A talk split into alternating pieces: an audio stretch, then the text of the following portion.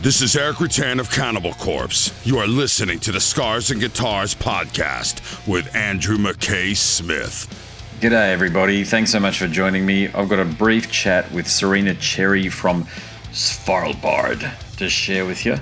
Now, the catalyst for the conversation is a new album from the group. It is their fourth. It is titled The Weight of the Mask. And throughout this conversation here, yes, of course, we talk all about the catalyst, Uh, the differences between this album and the previous one, When I Die, Will I Get Better? The collaboration with The Ranch Production House, their creative process, lyrical themes, it's all here. Including some insights from their shows with Russian Circles and Cult of Luna. And will they tour Australia? Well, she answers that question. So, I have picked a tune for your listening pleasure. Before we dive into the chat, this one's called Faking It. Of course, it's from the new album. Once it's done, we'll dive into the conversation. Let's go. There is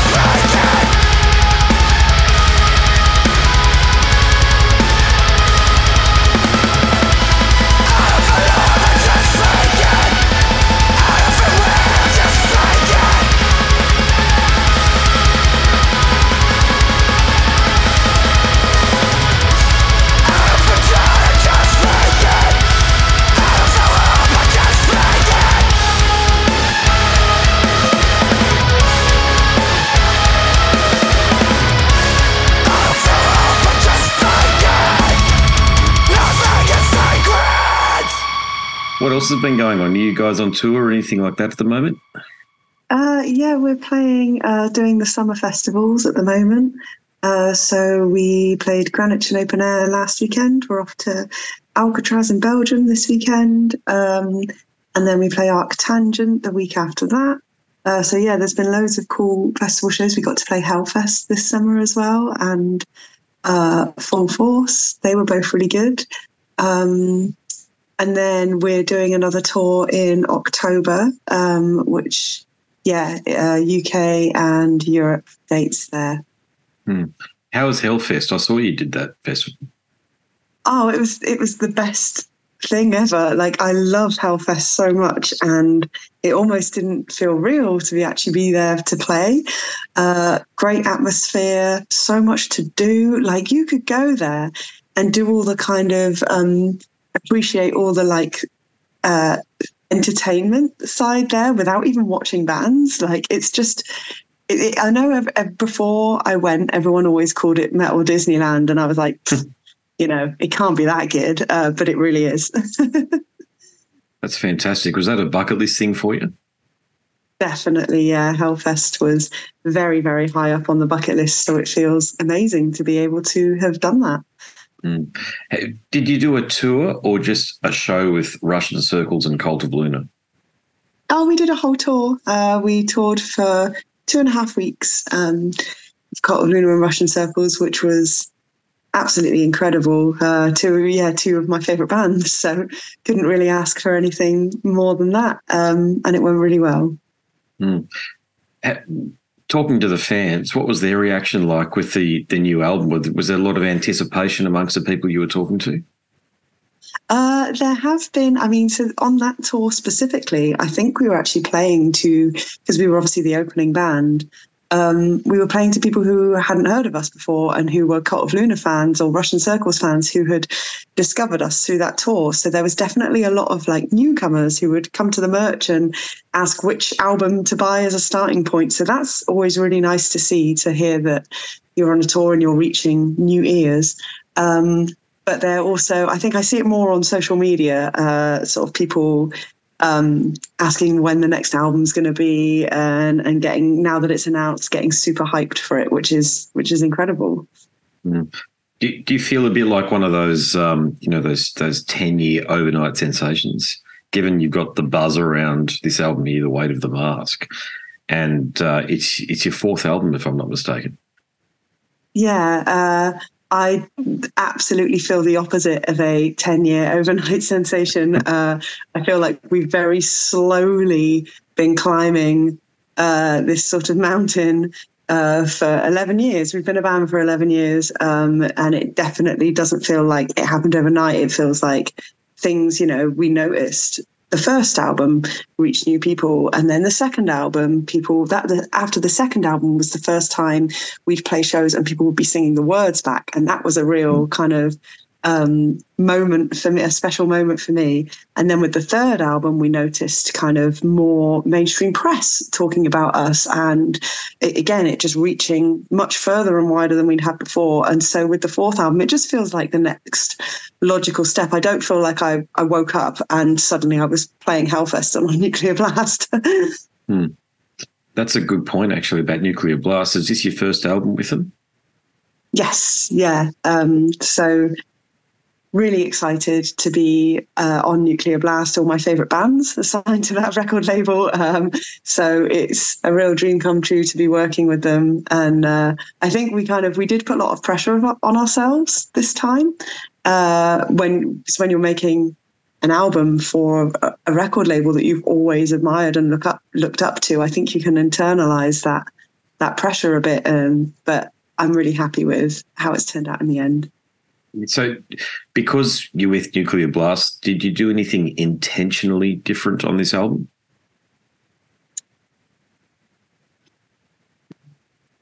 I don't think we sat down and wrote and consciously said, we need to write an album for a Nuclear Blast audience. Mm. Um, but I would say there's definite themes that just happen to have occurred, in the sense of the two singles that we've released from this album, Faking It and Eternal Spirits are probably two of the heaviest songs we've written, mm. and they've got some of the most metal riffs we've written in them. Like the end of Eternal Spirits is is quite a straightforward metal riff for us. Um, but then we've also, when you listen to the full album, we've swerved in so many other directions that we've got some of the softest tracks we've ever written. We've got tracks that have no shouting and no growl vocals on them, which is a first. Mm. So I don't think we ever sat down and deliberately um, tried to please the Nuclear Blast crowd with this album. But I do feel like just from pure circumstance, because we've written something that's so heavy, hopefully their audience will appreciate it. I think, think you'll find that will definitely be the case. Don't worry about that. Yeah, no, great job here. But uh, another thing I noticed was that, uh, and I could be wrong here, but um, the Ranch House or the Ranch Production House, you've worked with them ever since basically you guys have been creating albums. So what is it about? Is it a great, what is it about the positive symbiosis that you feel with, with the production team there? Um, with Lewis, our producer at the ranch, uh, he creates a kind of space where you can really let go and you can really put every single emotion into your guitar playing or your vocal performance. It feels like a really kind of expressive environment. I never, I think it's really important that you don't feel self-conscious around a producer. You feel like, you know, a lot of the times when I record vocals, I end up crying because the lyrics mean so much to me, but Lewis provides a sort of space where that feels natural and accepted. It doesn't feel like uh, maybe I'm going too hard or too deep. Um, he's an amazing producer. And I think so much of it is about understanding what a band wants. You work with, you can work with some producers who they really, they have their own vision and they kind of want to uh, impose that on every record they make because it's got their name attached to it. But with Lewis, it's like the other way around. I'd say he's a very selfless producer and he's always thinking about serving the song and, and serving the, the album and, and creating the best tones that match the feeling of the music. Mm.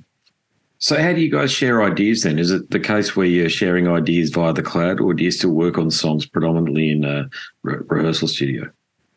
We're super old school. I mean, yeah, uh, we all get together in the room uh, in person, which is difficult because half of us live in different cities, um, and riff it out together and jam things. We never, Svalbard have never emailed each other a riff idea ever.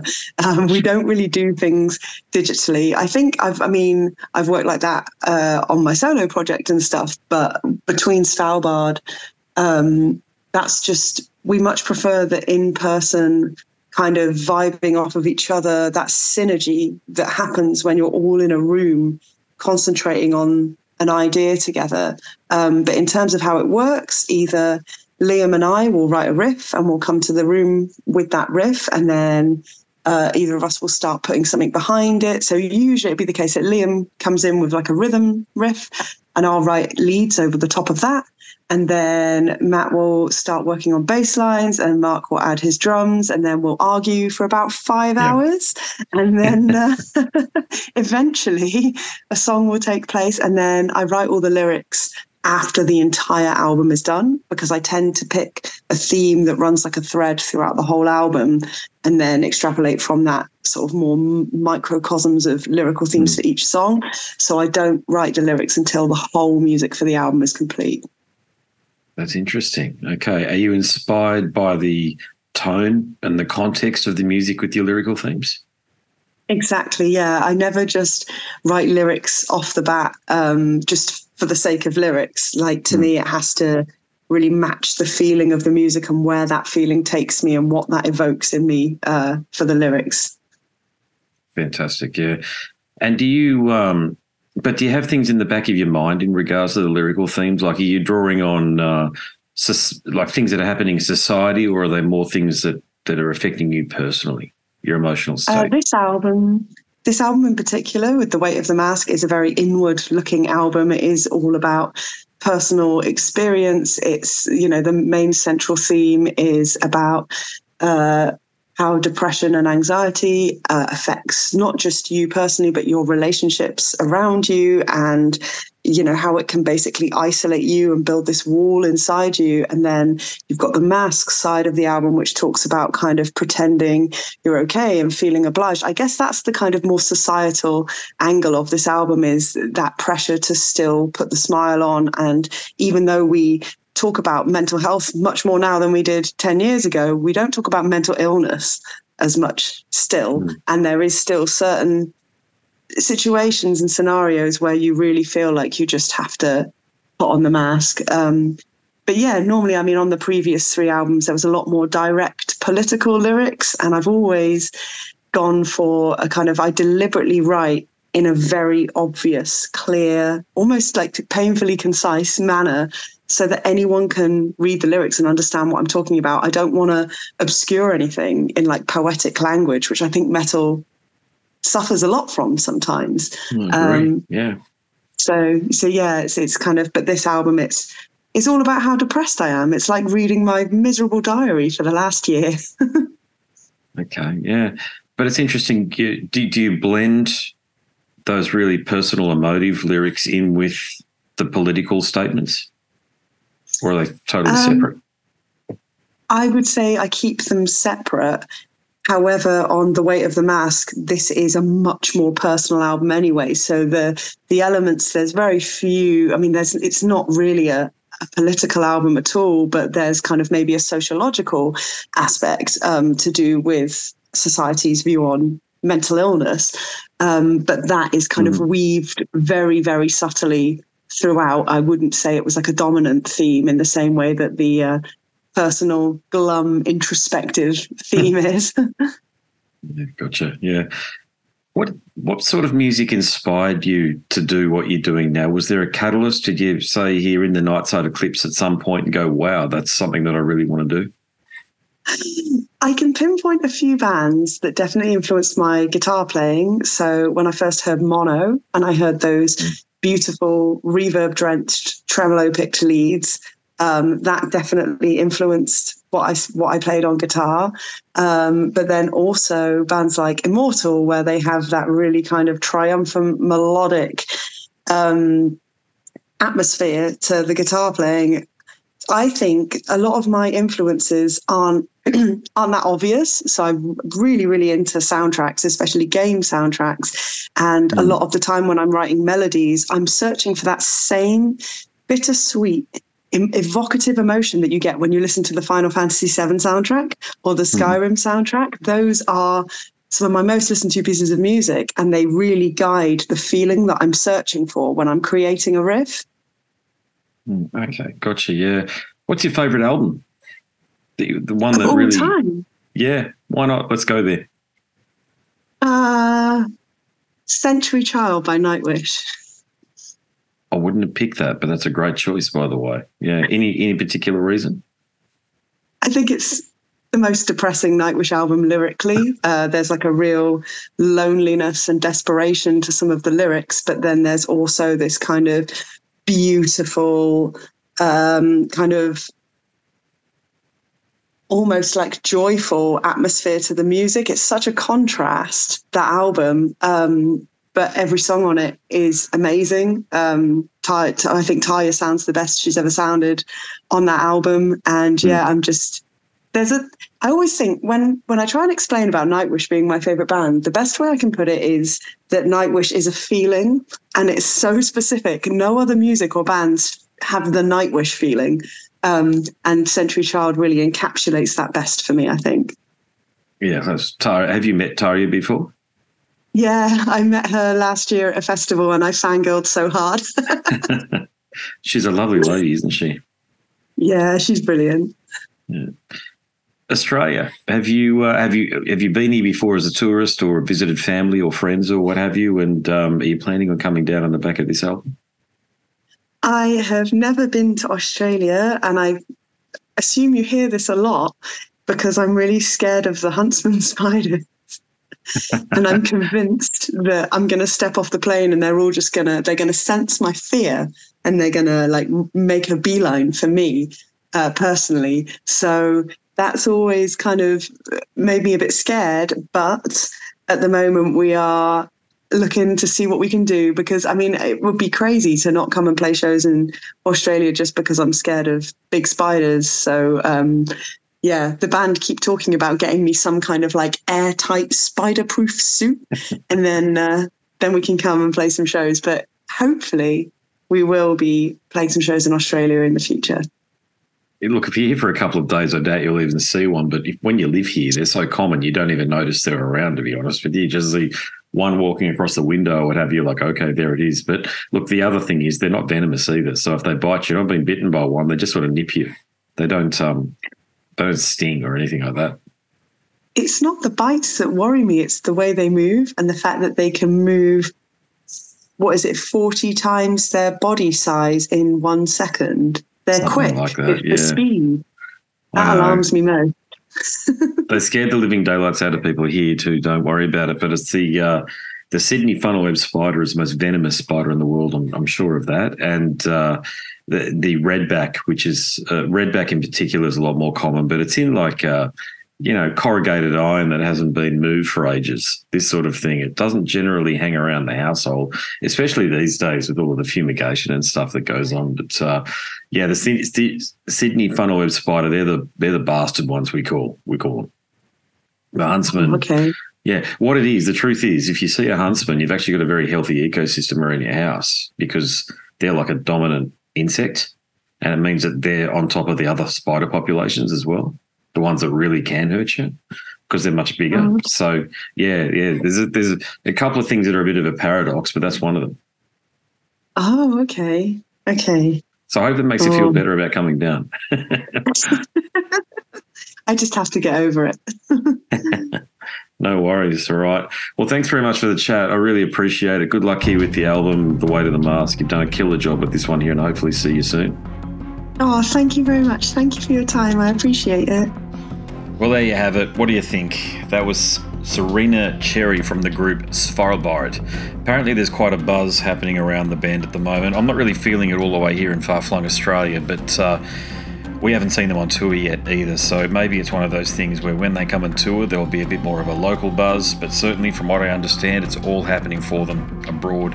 Now, if you enjoyed that chat, there are many more just like it over at scars and guitars dot com, and if you like listening, I know you like reading because you're an intelligent audience. I've written a book. It's for you. Click on the link in the banner on the website. You'll be taken to a marketplace of your choice. You know what to do from there. Download a sample or otherwise. One thing I will say, need to add, is that if you do complete the purchase, please do hit me up because I want to thank you personally. I welcome any and all feedback. As you'll see from the reviews that are on Amazon, they're all legit. I don't know people that have put the reviews there. It's good to see anywhere from a three to a five star review. Alright, so there's some more information to share with you about the book. Before we get to that, I'll bid you a fond farewell. My name's Andrew McKay-Smith, and I'm the host of the Scars and Guitars podcast. Until next time, it is a very goodbye for now. This is Eric Rutan of Cannibal Corpse. You are listening to the Scars and Guitars podcast with Andrew McKay-Smith. I've been the host of the Scars and Guitars podcast since two thousand seventeen.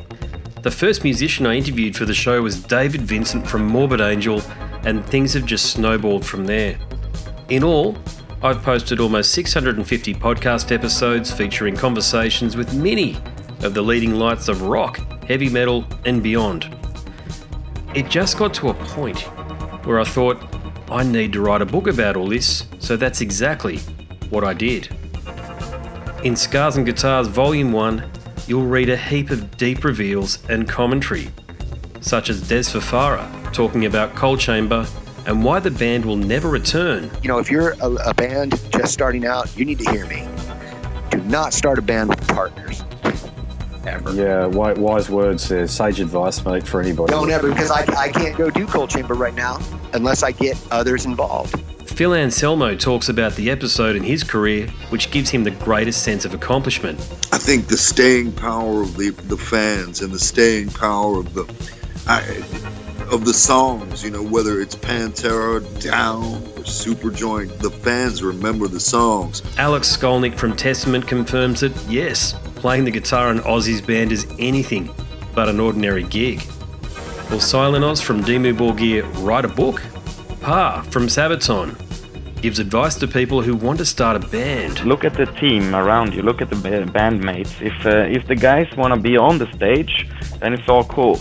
If the guys want to be backstage, then it's not going to be cool.